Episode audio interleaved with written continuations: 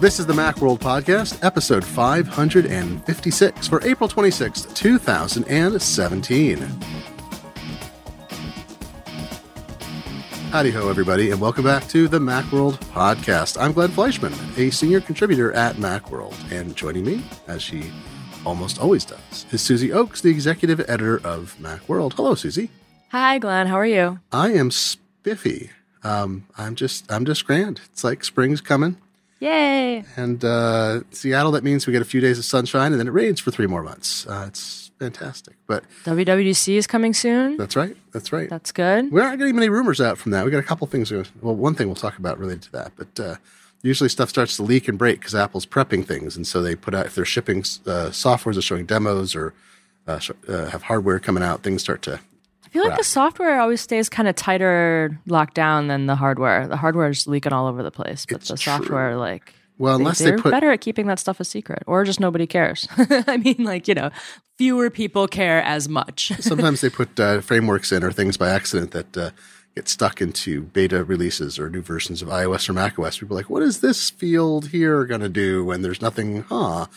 But we'll we'll find out. It's not that far They're off. still pushing out betas of iOS 10, so yeah, we got our hands full. we'll uh, we'll get some we'll get a roadmap ostensibly of what's coming next. Um, but for now, uh, the the got a, a variety of news this week. Um, some of it's about Uber, which I'm not going to talk about dri- the ride hailing part, but about another part. Uh, but we'll start with a few uh, shorter items that are of interest. Um, Apple has just uh, made a change to its policy that might be confusing to some folks about uh, the apps that it makes available for free.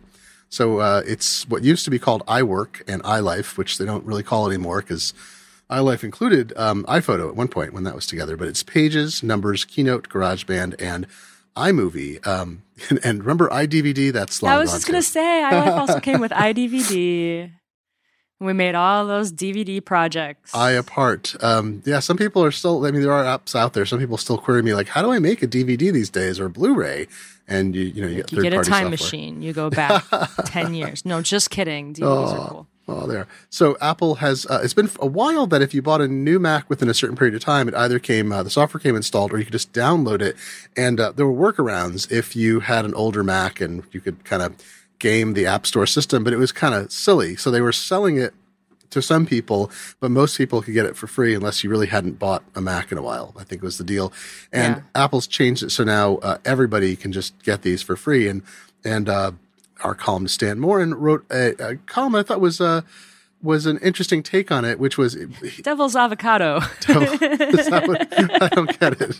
I don't get, he, yeah, he kind of took a, a, a devil's advocate attack here, saying like, what if this is actually a negative thing? Because if Apple is giving away these nice polished um, apps, then some developers that might want to compete with these apps are are going to have a harder time getting you to pay a few bucks for you know something that is kind of like Pages but a little bit different. Uh, maybe has better Markdown support or whatever. Um, and so that's you know a good point. And then um, he even thought that uh, they they might kind of you know how uh, people complain about Apple software quality sliding, and he's like, look, if these are n- just totally revenue like I'm not even revenue neutral, like these are these are giveaways. Um, Apple has less incentive to keep updating them and making them great. Um, we've seen them do a lot with GarageBand recently. Um, I feel like that's getting a lot of love and attention. Um, iMovie is is pretty solid, and then um, the iWork apps are you know they're they're a little neglected. Sometimes it feels like so. Pages has gotten better. Pages added uh, had some incremental updates. In fact, I even wrote like a review uh, a year plus ago when they pushed out a, a version that had um, much better expanded uh, type support. But um, yeah, I, I now we feel don't like, have to review them anymore. We can just write how tos when the new features come out. So exactly. Oh, that. yeah, it's true because it's not even for sale. it's well, it's just it's Like, a funny get it, thing. don't get it, I don't care. I'm, I'm definitely most concerned when I look at things like photos and iTunes. I'm definitely most concerned when Apple has no revenue pipe connected to software. They, I just, I, I wish they were sell. I, I wish they sold it both because they should be. Fo- I, mean, I understand they want to make sure that people buy a computer and out of the box it can do a thing that that person wants to do. So you know there was a point at which they were totally relying on Microsoft. That point, and that's why they developed iWork and iLife. You know, iLife was part of a a kind of different philosophy because that was competing with, or they even acquired products to make uh, iLife what it was. Um, that was more like, hey, here's And all they these made it things. like a selling point of the computer. Like, look at everything it can do out of the box. And those like Mac and PC commercials. The PC guy was like, "Well, I come with a bunch of bloatware no one wants." Yeah. And the Mac guy's like, "I have, you know, iLife." But iWorks was was more of a competition thing because other software, Microsoft Word and, and the poor man's office. yeah, and it was, and uh, it's gone through various versions of, of good and bad, and they have never been able to keep it. I think as consistent across versions. Like I don't feel like Pages is necessarily, for instance, improved always, and the the new tree they started a few years ago was pretty bad when it began. Now it's actually not not bad at all. But I don't like the fact that they have no motivation. That it's because there's no revenue attached, like even less than there was before. It was probably pretty slight. It just uh, turns off a pipe that I mean, how do you how do you internally say we need to devote more resources to this when there's no money coming in? I mean, they have so there's a minimal viable product uh, situation as opposed to how do we improve this? Are there people inside Apple who are dying to work on pages, trying to make it a better app? I'm sure the people on the team are, but it's not where the people with the greatest, say, ambition are going to be at Apple or any company working on kind of a maintenance product that millions of people use and nobody particularly cares about. So sorry to folks at Apple, not talking you down. If you work on the product, please make it better. Please keep working on it. But I doubt they lack the management support to do the kind of um, extensive expansion within the Apple framework of sort of simplicity and broad use that's there. It just needs more. I'm constantly hitting issues with pages and it's frustrating because it's not um, this design choices, it's, it's implementation choices. Yeah, well, in the a few years ago, of course, the OS updates went free too, and they used to be really expensive when I started uh, covering Macs. I think they were like one hundred twenty nine dollars. Yeah. So, um, and you know, now people complain that there isn't, you know, the the again that the quality is sliding. So I wonder if there's, um, you know, if, if you kind of like plotted those on a timeline, if there would be much crossover there, or if it's also just because like at the same time um, that Apple was doing uh, reducing the price of its software products, especially on the desktop side, um, iOS and and the iPhone were taking off and just uh, really uh, making them a lot busier than they used to be. So hard to say for sure. I think Apple has this is part of Apple's philosophy of not wanting to be dependent on other people, and I, I would say that's true even in terms of the cost of updates. Is is they want to develop everything in house that their customers need because they've been burned so many times by partnerships. Like even right now, I'd say the Intel chip partnership is at, to some extent burning Apple, even though it's not like Intel is in terrible shape. But I think the Intel roadmap, uh, how it slowed down and changed, has has hurt Apple on the Mac market, and it's made that a much tougher road to hoe. Um, and I think part of why they've had to kind of reorganize all their plans, they made some bad decisions about the Mac Pro lineup, but I think it affects all the Macs. I think it's a reason why um, more ordinary Macs aren't being refreshed as fast is because of Apple's buy-in into how Intel was moving further ahead. Um, so even things like anything that deters a customer from updating um, or anything that deters a customer from continuing to use the platform because they don't have a thing, I think that is the kind of friction. It's like Apple wants everyone to stay in the house. you know, Yeah. it's like, hey, we've you know we've got a gourmet chef producing meals in your kitchen. You don't need to go out. It's okay. Just stay here. Everything will be cool. Oh, and then one more point. Um, I could just keep thinking of points. Um, the iPad Pro demos, uh, they weren't showing off iWork apps; they were showing off Office apps. So they know, even on the mobile side, that Office is a juggernaut, and Office on mobile, um, those are free, and it's like a subscription Office 365 based kind of thing. So then I guess, you know, like Apple needs to have, you know, its own productivity suite so they're not totally dependent on Office Right. because Microsoft could just decide to start ignoring, you know, the iOS and Mac side like they used to. Um, and now like the feature parity is there, but you know, that's, that's really in Microsoft's control. So yeah, it's good that they have it, but I mean, they have to know that it's not really competing. And, and, and I think that they admit that by, by demoing it on stage Yeah. ins- instead of their own software. So. honest of them, at least. That good? Yep. It's uh, very interesting as Microsoft turns into a different kind of company where its position is like I think Microsoft is doing uh, very well. Um, they're still massively profitable and they are managing the shift in their fundamental business. I think better than people could ever have expected maybe three years ago. Totally. Um, it's turning into a different company. It has to be, and and uh, maybe some number of different people working there. But I mean, again, this is the funny thing about all the companies in this space. Um, you know, people keep likening it back to the dot com explosion or implosion of the early 2000s, and I'm like, no, these companies have profit.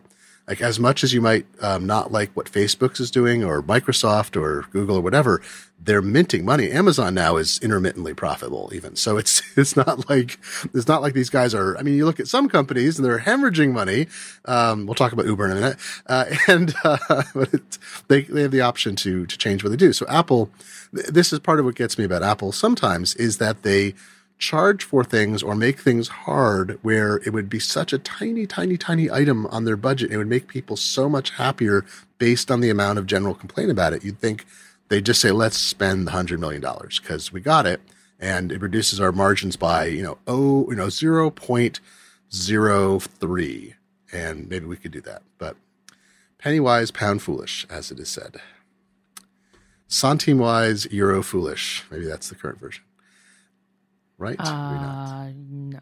Well, speaking about Apple and pecuniary behavior, uh, this is a little inside baseball, but I want to bring it up because I think I have an idea about why this might be happening. So this can be my claim chowder for mm-hmm. WWDC. Apple um, runs an affiliate program, which people may not realize if you're not you know running websites and things and trying to figure out how to get revenue you can uh, link to Apple's apps. And if there are purchases made when someone clicks through the link, uh, you get a, I think it was 7% commission on purchases. And I forget the exact terms because you account for in-app purchases and app purchases and so forth. And uh, some sites actually make this kind of the fundamental uh, basis of their business. They may not do advertising per se, but they review apps, they link to apps, and if you have enough traffic and people trust you enough to come to you for app reviews and other things, they may click through those links. Um, this, I think it's kind of a, beneficial cycle because uh, there are certainly scammy sites that are out there and have tons of links and they only exist to push people through an affiliate link and collect the money.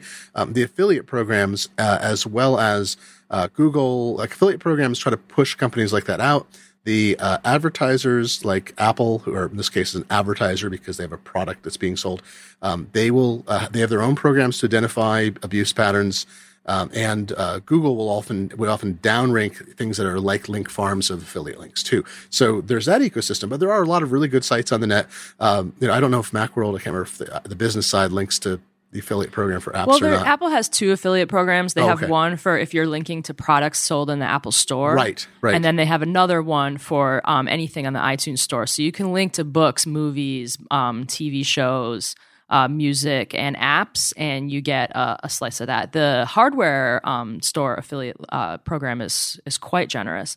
So this one is um, the iTunes Store one. I don't think we're doing that right now. I keep asking them like why we're not because we, we do the other one and, well, and, it's, and it's free, it pays it's off free money. Well, it's also right. Sorry, we I'm, link to the App Store every day. But anyway, um, uh, this I'm is talk- very inside baseball. So they're only oh, yeah. cutting commission on the iTunes Store side and only on apps and in-app purchases. So if you're linking to like you know, here are 10 great uh, Ashton Kutcher performances in the iTunes store. I kind of want to read that now. Uh, um, uh, th- those affiliate links are aren't affected by this, so they're dropping it. Yeah, from seven to like two and a half percent. Is butterfly, butterfly effect, effect so good, right? Yeah. yeah. Is that what?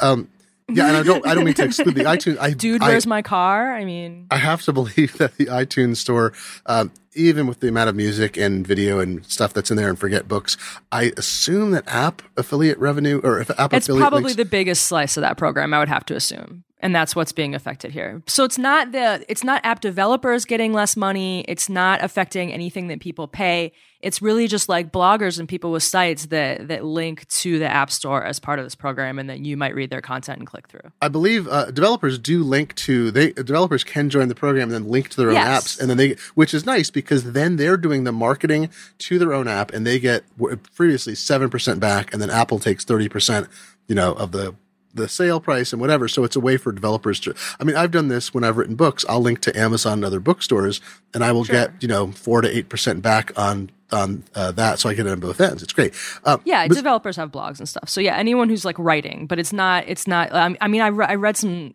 Oh, I mean, the stories were all getting story. it right, but I read a lot of comments on other sites where people were just like, "Oh," and I mean, and some people are thinking this might be um, like a sign that Apple is um, going to start tinkering with all kinds of different revenue splits, like maybe the um, the, the, fees that developers pay, which is right now um, thirty percent would go down. So so we don't know. I mean, that kind of thing might be announced uh, either right before WWC or at WWC because it would you know be a, a real showstopper. Um, the crowd would go wild. So that's I mean that's a sign. So right now it's um yeah, it's just less money going to from the purchase price um to people who are are kind of you know marketing that on their blogs. Right. I'm I'm definitely in the camp of I wonder if this is a sign. It may just be, you know, Apple crunches the numbers. It may be that this, you know, this is an advertising fee. Affiliate revenue or affiliate payments are marketing and advertising together.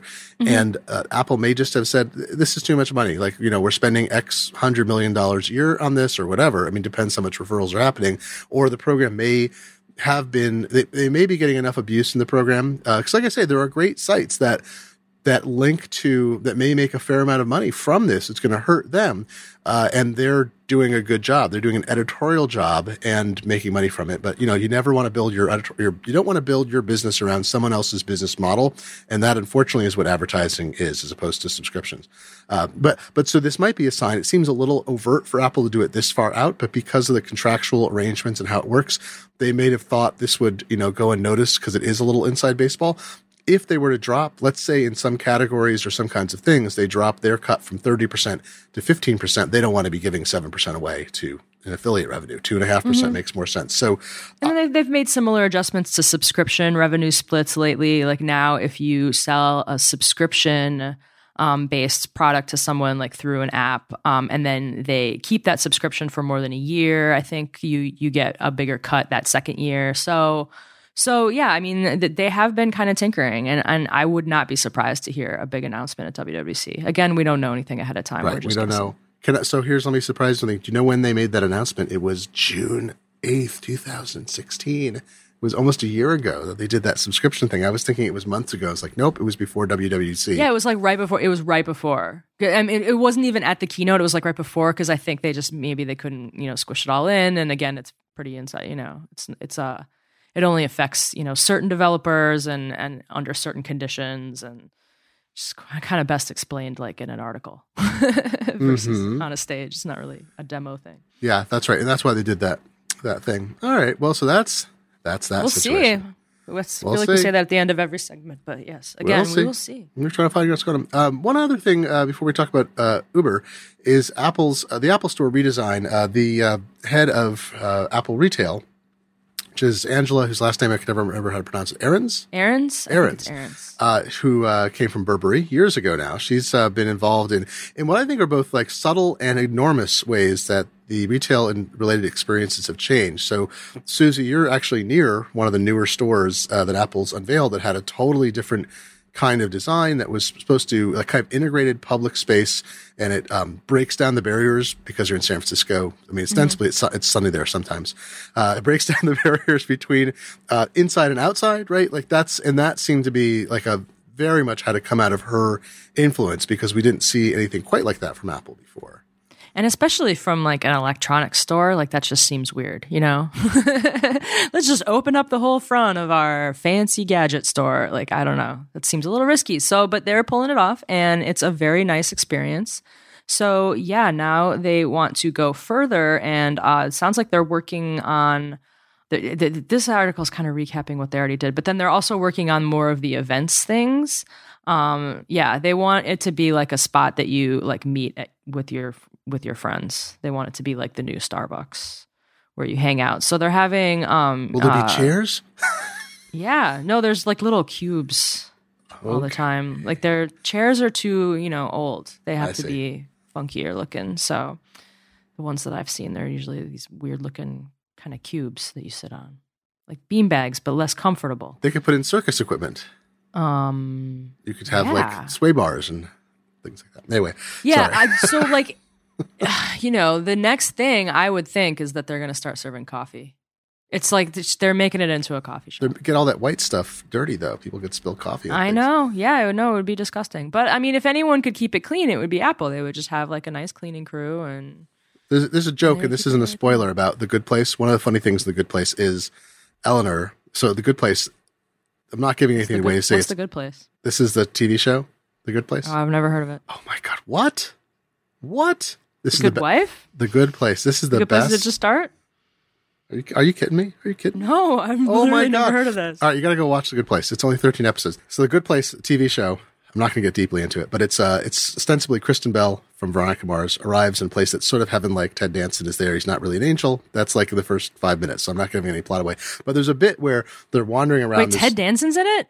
Oh my god, this is the best show. I've literally never. I don't have TV anymore, so I don't. I don't either. But so many people told me about the show. I started watching it and I fell in love with it. It is so smart and so funny.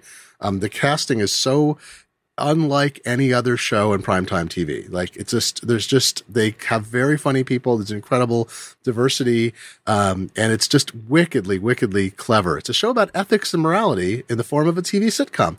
Uh, but so it's from the guy who made um, uh, uh, uh, Parks and Rec and uh, uh, co-created The Office and uh, Brooklyn Nine One One. So Oh, cool. Okay. Sorry, I'm not going to veer this. So the whole point is, there's a bit where they're walking around, and Eleanor's complimenting this. Uh, the her character is complimenting this fellow who's the architect of this afterlife neighborhood they're in.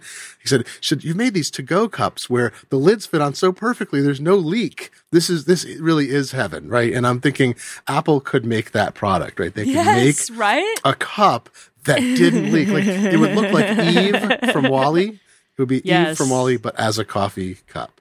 Yeah, and then if you wanted a really big coffee, it would come in like a souvenir cup that looked like a Mac Pro. Oh, that's sort of funny and sweet. Uh, no, they serve they serve tea in Mac cubes, right? That'd be good. Yeah. But the Mac cube would leak. You'd end up with tea all over your. Oh, sorry. oh, burn. They could sell Let's- little cakes that looked like different ge- generations of iPod. They will. They will uh, serve little cakes. Um, that was a another TV reference. I'm just gonna TV you out. I don't I don't hardly watch any TV. Let's just so talk about TV shows. Let's. It's it's the middle of the show. Let's go on to. Uber. Have you ever heard of the show called The Simpsons? the Simpsons. Uber. Joe. Um, I want to talk about Uber because uh, story Travis was on uh, The Simpsons once, so that's Oh, a good segue to talk right, about Uber. There you go. Travis Kalnick, the broiest bro in Brotown, um, CEO of Uber. So Uber has had some problems, and the New York Times, uh, Mike Isaac ran a, uh, had a very long story about Uber just a few days ago. I recommend reading it because it is simply entertaining to read to begin Well, it with. starts But- with like a humdinger of a story about Tim Cook, so it's going to suck you in right away, Mac fans. and just this isn't exactly inside baseball. Whenever I read a story in which there is a um, a privileged observer, right? The story opens up with uh, Travis being called in Tim Cook's office, and you know, Travis is the head of a Kalnick's the head of a uh, Kalanick rather. Uh, wait, how do you pronounce his last name? Is Kalanick? I'm saying his name wrong. Like a high. I don't even know. I Kal- don't know. I'm going to say Kalanick, even though that sounds like a medical. I know treatment. it sounds like yeah. Sorry. Anyway, so let's say let's say Kalanick. Um, so he's uh, Uber. This is 2015. Uber is you know already valued as a multi-billion-dollar company. It's been a massive influence on um, changes in ride sharing, and it might affect the future of how cities develop transportation. I mean, I'm not overstating it to say this because they have dramatically transformed how people uh, interact with uh, you know getting around cities, and uh, for better or for worse. Lots of things we can talk about there, and I've talked about a lot of the negative ones. But he's called by Tim Cook. And, you know, you don't say no to Tim Cook. A, your app is on the i on the App Store. You can't walk away from Apple, and you're like, you know. But he apparently kind of knew it was going to come. And he goes in there, and Tim's like, "Hey, you've been uh, kind of playing fast and loose with our rules. You got to change it, or we're pulling your app." And I am I'm not dubious about Mike Isaac's reporting or the New York Times because Isaac's been a reporter for many years, um, worked with some of the IDG staff, in fact, in the past. And um, New York Times, you know, they when you have a story in which neither of the people ostensibly in the room is being quoted, they do extra vetting. But I'm still like, who told that story?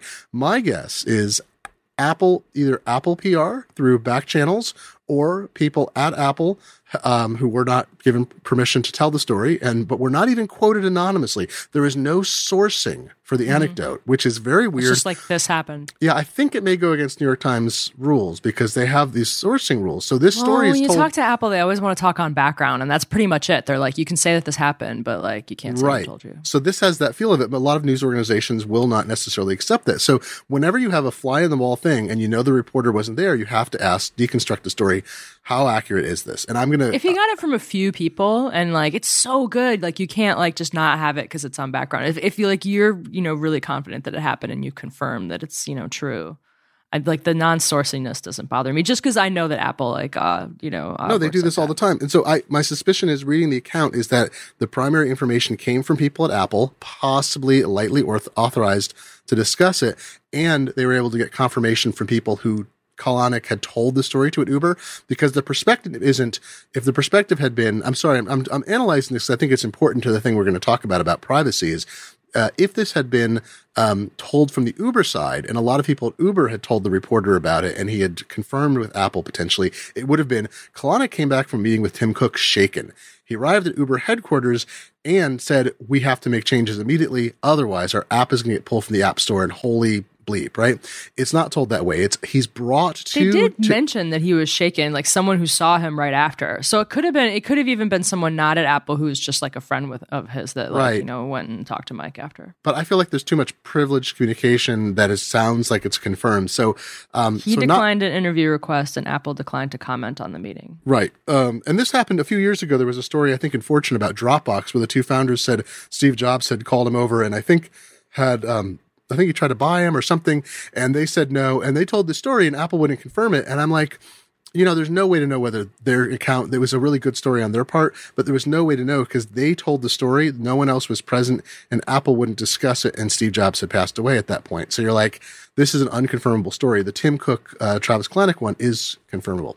So that said, the issue was, and the reason I'm digging into this is Uber apparently was using, uh, uh, inf- like essentially privileged information in the sense of uh, information that uniquely identifies a phone and storing it in such a way um, or capturing that fingerprint of a phone in such a way that even if the phone was wiped reinstalled with a fresh operating system and uber app was reinstalled they could actually reassociate that phone um, and that's totally against Apple's rules. The, the early version of the story, the first one that came out on the morning of, uh, I forget it was Saturday or Friday when it first came out, it said that Uber could track the phone um, Yeah. across. So then everyone assumed that meant location tracking, but that was never actually a thing. Right. And if you read the end of the story, people, Mike Isaac was responding on Twitter and saying, Hey, look, read the last four paragraphs. And the last four paragraphs went into technical detail and were, and, you know, felt more accurate. Later in that day, by the afternoon, I think they changed it to say, um, essentially like, uh, that, that you could now, uh, the phone had to be, um, was it erased and reinstalled or something? It was, it was a, a kind of, um, what was this thing here? It was, uh, oh yeah. Uber had been secretly identifying and tagging iPhones even after its app had been deleted and the devices erased. A fraud detection maneuver that violated Apple's privacy guidelines. So that was kind of a different sentence than the first time around. So it wasn't inaccurate the first time, but this is more specific. Um, Yeah. Uber's contention. I mean, so we have to break this down. So A, Apple got figured this out and they told Uber there was no disclosure to us as consumers. Uber is one of the, you know, probably highest revenue apps in the App Store. It's a giant company. It's listed as one of the essentials. You know how they have like the essential apps? It's still in there. In fact, I searched for like Lyft the other day or Curb. No, I'm sorry. I searched for Curb the other day and Uber came up before it as like a sponsored, you Oh know, my God. essential Well, post. and that do. really made me mad. so so my my first point is I feel like Apple did users a disservice by not requiring Uber to disclose they'd engaged in that kind of tracking that was against Apple rules. Apple has in the past made public disclosures about companies' behavior and or required companies to state essentially say yes we discovered we were in violation of this. We're very sorry and we've taken steps to improve it. And apple said we're happy to keep working with so and so blah blah blah. So it's not unprecedented. Um, i feel like this is the kind of backroom thing where user privacy is negotiated. Uh, apple has a contract with us. Uber has a contract with us. They're they have a contract with each other. Um, i feel like this is not good for users when that kind of thing happens. I don't think everyone needs to be named and shamed. I think Uber, especially with its history in 2015, certainly with its history now, if they're engaging in activities that violate user privacy and violate App Store rules, um, I mean, there's a question to be raised. I'm not a lawyer. I'm not an expert at FTC rules, but there'd be a question to be raised whether Uber's terms of service uh, pr- promised not to do this and did, and thus the FTC would have the basis for an action, or if Uber's terms of service said they could do this and they did, but it is not within federal regulatory infrastructure guidelines that you can do this, in which case they were engaged in some kind of, you know, uh, potentially actionable, um, you know, behavior for that side. So I, I don't, I don't like it. I think they should have been forced to say, to stay in the App Store, to say, uh, to fight, even if they wanted to cast it the way they have, which is uh, the argument is that in China, particularly, but in many places, um, between uh, stolen credit cards being reused or being used and um, uh, uh, driver incentives. So drivers will register with a phone,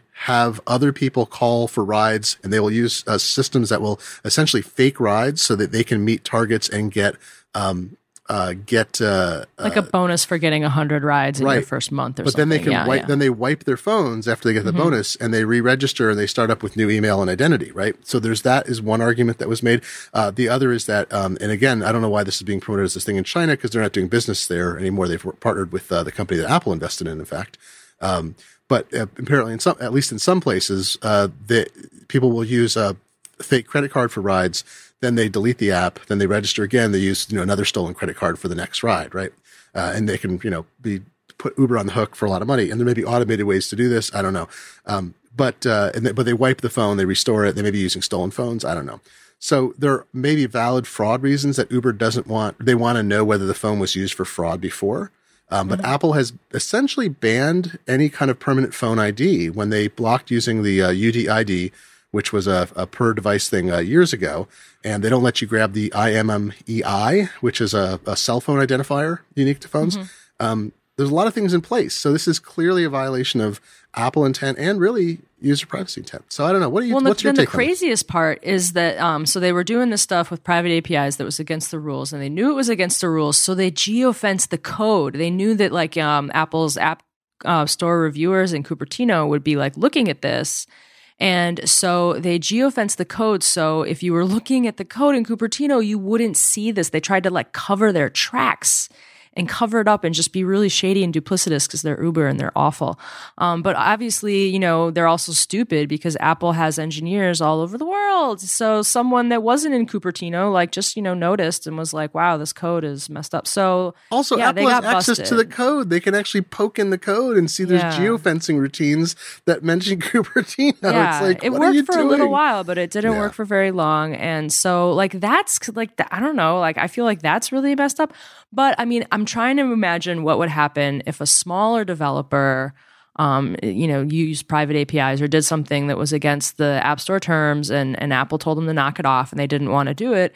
Apple would just kick them out of the store, and we'd never hear from them again, unless the developer decided to like, you know, take it to their own blog and, and complain.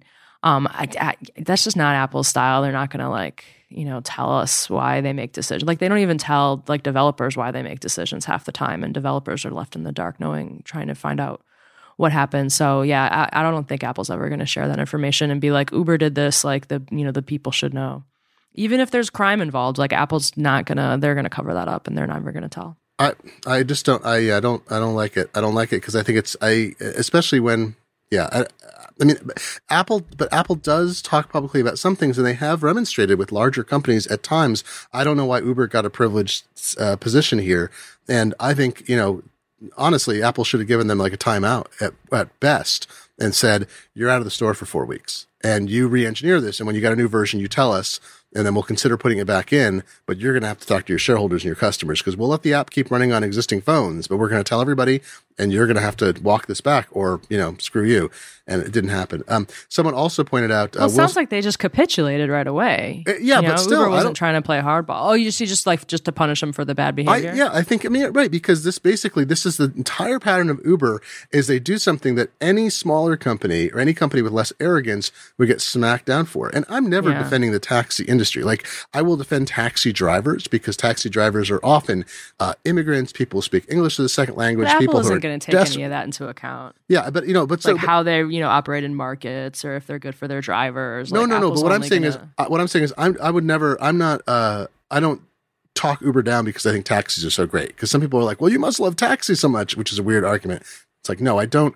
I think the taxi system is its own corrupt whatever. The taxi drivers are fine people.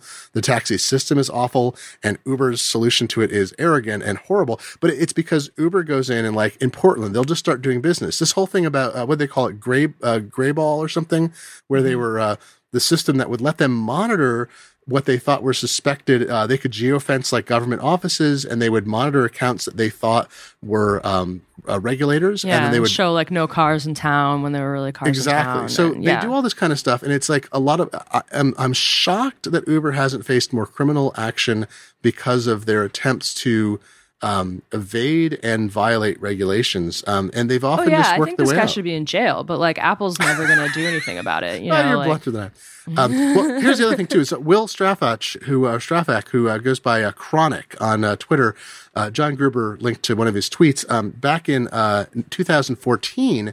The Uber code, in fact, included um, uh, used a private uh, framework, which is against App Store rules, in order to obtain um, order to obtain uh, information about um, uh, like unique phone information. So that was 2014. It's unclear whether that was um, uh, um, it's unclear whether that was the issue.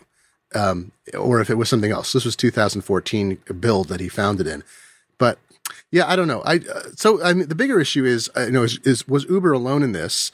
Um, you know, is everyone else being forced to play by rules that Uber wasn't? Is Apple monitoring for this more aggressively? There was some discussion that Apple that there's an issue about uh, uh, one step less severe than this, which is you can use uh, developers can use uh, the secure keychain on an iOS to store information that persists even if the app is uninstalled and then reinstalled. So if you do a um, if you uh, in fact someone pointed me to a code library that apparently is in common use. It's uh, under an open source license and other developers use this as well where it stores information and there's this whole matrix of when it can be recovered after an uninstall and a reinstall and by other um, apps by the same vendor.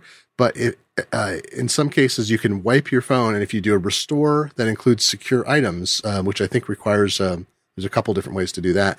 Then when the app is reinstalled, it can recover that information from the secure keychain. So um, there may be more questions to be answered about that. Uh, So one of the uh, someone had uh, suggested a developer was talking about whether Apple was going to uh, remove the ability to have persistent secure keychain items after uninstall. So if you remove an app, all of those items might also be deleted associated with it. Um, which would which would I would say solve maybe not solve that persistence because when you uninstall an app it says all the data associated with this is going away. Do you want to do that? And you say yes. And the actual truth is not necessarily, right? Mhm. So a lot of issues being raised, I think. Yeah. Yep.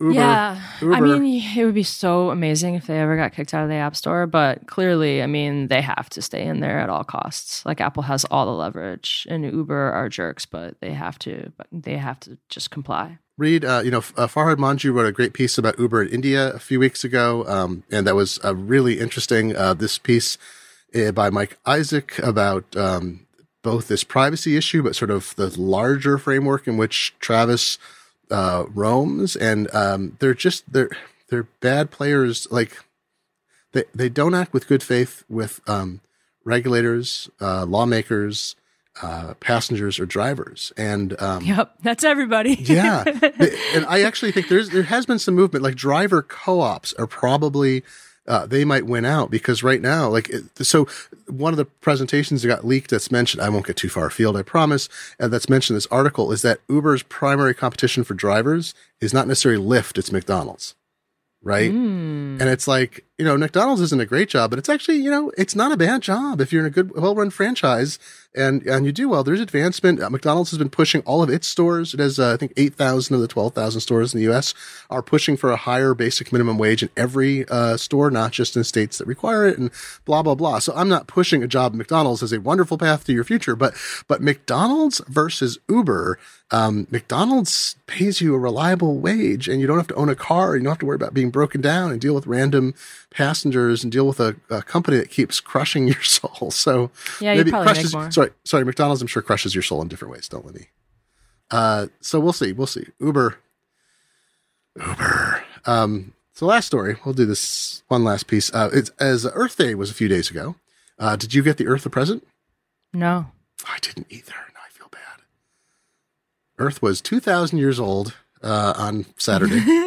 2017 years old. Um, created in a factory, a distant planet. Um, so Earth Day, uh, Apple released these. Uh, did you watch these videos? Someone pointed, told me how weird they were. They released a series of videos. No. You gotta Was watch one these about things. the yaks. Um, they're kind of surreal. Uh, like someone said, I can't believe Apple actually made these. I thought these might be parodies at first. Um, they're funny. They're we- the animation is weird. They have actual employees talking who are animated in them, and the graphics are hilarious. There's one about the artificial sweat they make to test um, the Apple Watch. They have a guy Oh who yeah, they have an artificial yeah. The sweat maker. AirPods and the and the the Apple Watch like literally sit in vials of fake sweat. fake sweat and um, it's pretty cute um, so it's good i mean it's a different tone from the company but this is part of uh, they announced some initiatives we have a few stories about this but they're working towards things like um, you know they want to have 100% renewable power uh, they're going to source renewable power for 100% of all their operations for instance and they're on track for i think what are they at like 95% now um, so power is a weird thing because power is fungible. So you can have 30% of the US is coal powered or of electricity we generate in the US is coal powered. And, uh, so when you are a company like Apple and you say, or Facebook did this, I was, uh, visited, um, one of Facebook's data centers in the high desert in Oregon, which was really cool to go visit. And they had built a super energy efficient thing that used swamp cooling and so forth. And they also said, like, look, we know that the power in this area, uh, some of it comes from coal. It's coal heavy because of conditions and whatnot. They said, but we're uh, we're investing and like we are committing to buying wind power, which allows uh, because we want wind power, willing to pay for it and essentially subsidize it slightly. That the utility can then invest more in wind power and shift its mix and take coal down. So when Apple buys renewable power, um, it doesn't mean that magically coal plants are turned off, but ultimately it will because if they're saying we want to buy this mix of solar, wind, geothermal, whatever, that pushes utilities are able to invest in it because they know they have committed customers who are often willing to pay slightly more for, you know, let's say bragging rights or, you know, whatever their concerns are. Uh, and that eventually turns the, so, so coal plants get turned off. You know, the dirtiest plants are turned off first because it helps them meet uh, obligations. Different utilities have different obligations or clean air rules, or they're just more expensive. I mean, coal is on the way out. Sorry, folks sorry, the uh, 70,000 people still employed in the coal mining industry. Um, through increased automation, the jobs are, are leaving anyway, and um, coal's on the way out. So Apple's efforts help. Um, but Susie, I was particularly interested in um, their new one of their new goals is to uh, recycle everything. Like Did you ex- see the the criticism of the recycling program though? How it doesn't salvage anything. well, that's uh, yeah. I was and then confused most of what that. they recycle isn't actually Apple stuff. So like, there's the argument, okay, well, they don't want you know like crappy like refurbished like Apple stuff like floating around out there. right, right. But I mean, like the the huge percentage, like I think it's like seventy five percent or something of what they recycle is not Apple gear, and the companies that I mean, this is they're not doing any of this. That's all like contracted out to to third party um, recycling firms, and they say that like there's totally stuff here we could salvage, but um, Apple requires us to to not salvage anything um, they shred everything and then they take the sh- tiny shredded up pieces and they group together okay these are all the metal ones these Right, are all the right. glass ones these are all the plastic ones and then they're recycled from there. So I, I mean you know it's okay but it's probably just not what people like think when they hear this computer is going to be recycled.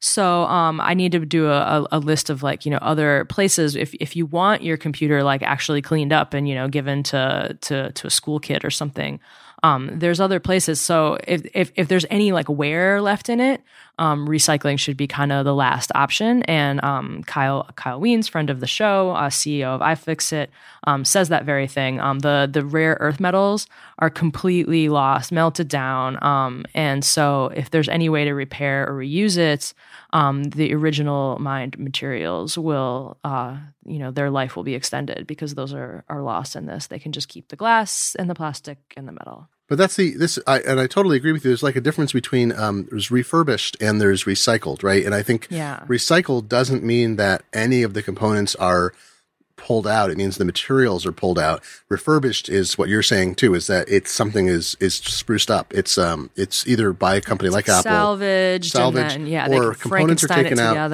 or you know somebody's like, hey, look, if I had 500 uh, dead iPads, I could take the cameras out and build you know a giant insect or something that can see with giant eyes. Um, but yeah, it's because they're the goal. Apple's goal is to uh, use only recycled materials for its products, so it will stop mining metals for its product is the ultimate goal. So what they're doing right now, especially with the rare earth metal, rare earth um, Earths have uh, uh, there's the the name I don't think means that they're rare. I think there's a different reason for it in the periodic table, if I remember right. But the uh, but rare earths are um, uh, there's finite supply of certain kinds of materials uh, like tantalum and other things. They're often hard to get at, and uh, China at one point put a tariff on some of the materials for export, um, which has spurred uh, mines to open around the world that were shuttered, and so there's a little more reliable supply um, outside of China now for some of the things that they had essentially cornered the market on, but were also charging a low price for. Um, so they can't use this technique to achieve that goal. So, and I, you know, some of what's happening in that area is that uh, uh, products were being designed to be more modular, so they could be dis- disassembled into um, a non-mixed material. So, in part of that, it's like you don't use two kinds of plastic to make a thing; you use one, so that when the end of life comes, you can take screws out, and that piece of plastic can be processed almost perfectly through a single chain. Uh, or aluminum. If you're using aluminum of a certain kind, you might be able to then re, um, not what's the right word? It's not sinter, whatever the thing is you do with aluminum you melt it down and use it. Aluminum has a really great recycling life cycle. So if you mm-hmm. can capture all the dead MacBooks and all the G4, you know, or the not G4, but the uh, cheese graters and so forth, you might be able to take those and put them right back in. So anyway, I, I, I think there's a big range of things. I love the fact it's their goal. I don't obviously love the fact that they're shredding things that could be used. Uh, Susie, we heard this before. We were looking at. Um, I assume that uh, when you turned a dead phone in, they actually refurbish that phone, and they don't. No, they don't. Well, I mean, when they when they were trying to get into India, like one of the the problems they needed to get waivers um, um, from some some requirements that like thirty percent of the stock be made in India when they were going to open Apple stores there. And when they were negotiating with the government, one of the Indian government's um, concerns was that you want to open here and sell us a bunch of like old phones that, right, you right, know, right. That, that, other people have thrown away, oh, and they just didn't want to be like you know the the, the, the world's um, like garbage heap for used phones. And so Apple's like, no, no, no, no, no, we're not going to do that. And yeah, so like they, I mean, you can't even buy a refurbished iPhone. You buy uh, everything else they sell refurbished. So yeah, it sounds like they shred it. And they were like, oh, yeah, we got Liam. He takes it apart. And, and, and they try to make it like real cute and put this face on it. And yeah, yeah. they're just not being like really honest and transparent about like what's actually happening. Like Motherboard had to get like contracts and documents and be like, okay, here's, here's what really happens. So, I mean, you know, they're, again, they're not doing anything wrong. It's just like people, um, you know, probably don't realize that it's just it's it should be a last resort. It's not as bad as throwing it in a landfill, but it's not as good as trying to find someone who can get, you know, real use out of it. No, and there was there's a big issue uh, a number of years ago um, about uh, when stuff was being quote unquote recycled in America, electronics recycling. It was basically being put in a boat to China uh, offloaded and people in, in, in, primarily like there were a few towns that were just some of children to like rip the wiring out and then that's yeah it, literally right? and then yeah. stuff was just thrown in rivers and there was pollutants Oh, from like so all bad. the components and and China banned the importation of um, certain kinds of goods, like I think non-functioning Mm-hmm. goods, and you know the ban doesn't get fully enforced and so forth, but it forced uh, uh, change. This was back also when there were still a ton of CRT monitors and TV sets on the market. That's obviously you know that supply is dwindling. Those were full of lead, and it made sense to take if the lead was you know if you put it in landfill and it's crushed, the lead actually seeps out, can get into groundwater. Um, it's one of the reasons we have less lead in the between newspaper ink changing to soy uh, about almost 20 years ago, uh, maybe longer, and and that we have less lead in our um, in our water supplies and in the dumps because of that. Um, they can stick a uh, they can stick a stick in a dump and they can figure out the age of it by where the lead stops for different things. Actually, um, wow. yeah, it's scary, huh? Um, so I love the fact that Apple has this goal of it takes them. You know, we've probably have mined if you look at how wasteful things were in the past, like the kinds of materials that were used in excess because they were cheaper, we have probably taken everything from the earth we ever need in a closed loop to then, you know, you could, and I have this vision and it's not science fiction because there's work on this of like, either it's going to be scurrying robots or um, actual bacteria that will be pushed through dumps. So at some future point, they will excavate dumps. They'll go down and they will be extracting what are now expensive minerals to mine or unavailable. And um, there's bacteria that can, you know, it can eat metals and poop out stuff that you need and so forth. And uh, so with bioengineering, it sounds you know fancy, but uh, but it's true because it's like the uh, the bacteria they found at the ocean vents that can live on sulfur as a uh, instead of chlorophyll or uh, not chlorophyll, but as another source of energy. Um, so uh, in the future, we may be able to extract this more. Maybe Apple's moving towards that future where you shred everything, you crush it up, and then all the minerals and everything else just like magically float out into separate piles and then you make new things from them. That will eventually happen in some form, but, but I agree. It's a shame that there's not refurbishing along the way because recycling put requires energy. So even if you're using the same materials, you're taking energy and putting it into the system, uh, where refurbishing is, uh, is a lower energy state, uh, process. Okay, so looking at some of these documents, it's yes. possible that some of the things you give back to Apple um, are refurbished, but this the not the, phones though, from what we know. Well, I mean, like the like the the trade in program. I'm not exactly sure what they do with that. Some of those might might be refurbished, um, but but um, uh, anything that that doesn't qualify um, for for that, according to uh, the, the a report that Apple submitted to the North Carolina right. Department of Environmental Quality, anything that doesn't qualify for reuse um, is recycled, and and then their recycling is just a little more um, shreddy than than normal. So um, yeah, and, and and a lot of these, so the recycling, um, the the phones that come back actually to Apple, um, are just like it's a fraction of of the phones that that are sold, and it's a it's a fraction of the the e waste that they're recycling. Um, so a lot of these programs are like mandated by the states. States say that electronics manufacturers are uh, responsible for the the cost of recycling right um, e-waste in in like a proportion to how much they sell in that state. So Apple um, obviously sells you know a lot of stuff in all the states. So they have to have. That's why they'll take back like anything, and then they have to pay um, for for a lot of different um, shredding. Just if you take stuff to like an e-waste collection center or whatever, like mm-hmm. s- some of that um, is and, and, and they say we'll collect it for free. Like so, some that's um, recycled um, is being paid for by companies like Apple and other companies that sell gear in your state, depending on what state you're in. So um, that's how Vice did this report. They filed freedom of information oh, requests in all these different states, and then that. they got to look at these contracts and stuff. So we're going to link this up in the show notes. Um, but yeah, I mean, you know, it's just like if, if you can, like we said, if you can reuse it, reuse it, and if you can't, um, just you know, now you know kind of what happens to it. Yeah, I don't want to, I don't want to excuse Apple by saying like, well, they're going to blah blah blah, but it's it is true. It's like I think um, the the fact that they they're emphasizing the inability to put used parts and systems that have come through their cycle back into um, into consumers' hands where they don't approve of it. Like they're emphasizing that I think the shredding than they are let's say, um, emphasizing being able to deconstruct things and use them in other purposes. I mean, for instance, and like the camera thing is not, you know, what if Apple designed its products, just as an example? What if they designed the iPad so the camera was very easy to remove? So at the end of life, if the camera was still good and it was turned in for recycling or repair, they could mm-hmm. pop that thing out and send it to, you know, developing nations that are trying to build interesting stuff and they could use and, and donate that as components that otherwise would be unaffordable uh, to startup companies in, you know, in uh, Bangladesh or something. I mean, just like there's, there's interesting global stewardship things they could do by making things more modular and more recyclable that would further their overall ostensible uh, social corporate mission and uh, you know be, be, good worldwide. So there's room to go. I love the fact that they set a goal though. When they said 2020, we're going to be uh, uh, all the minerals we use are going to be um, uh, not from mining.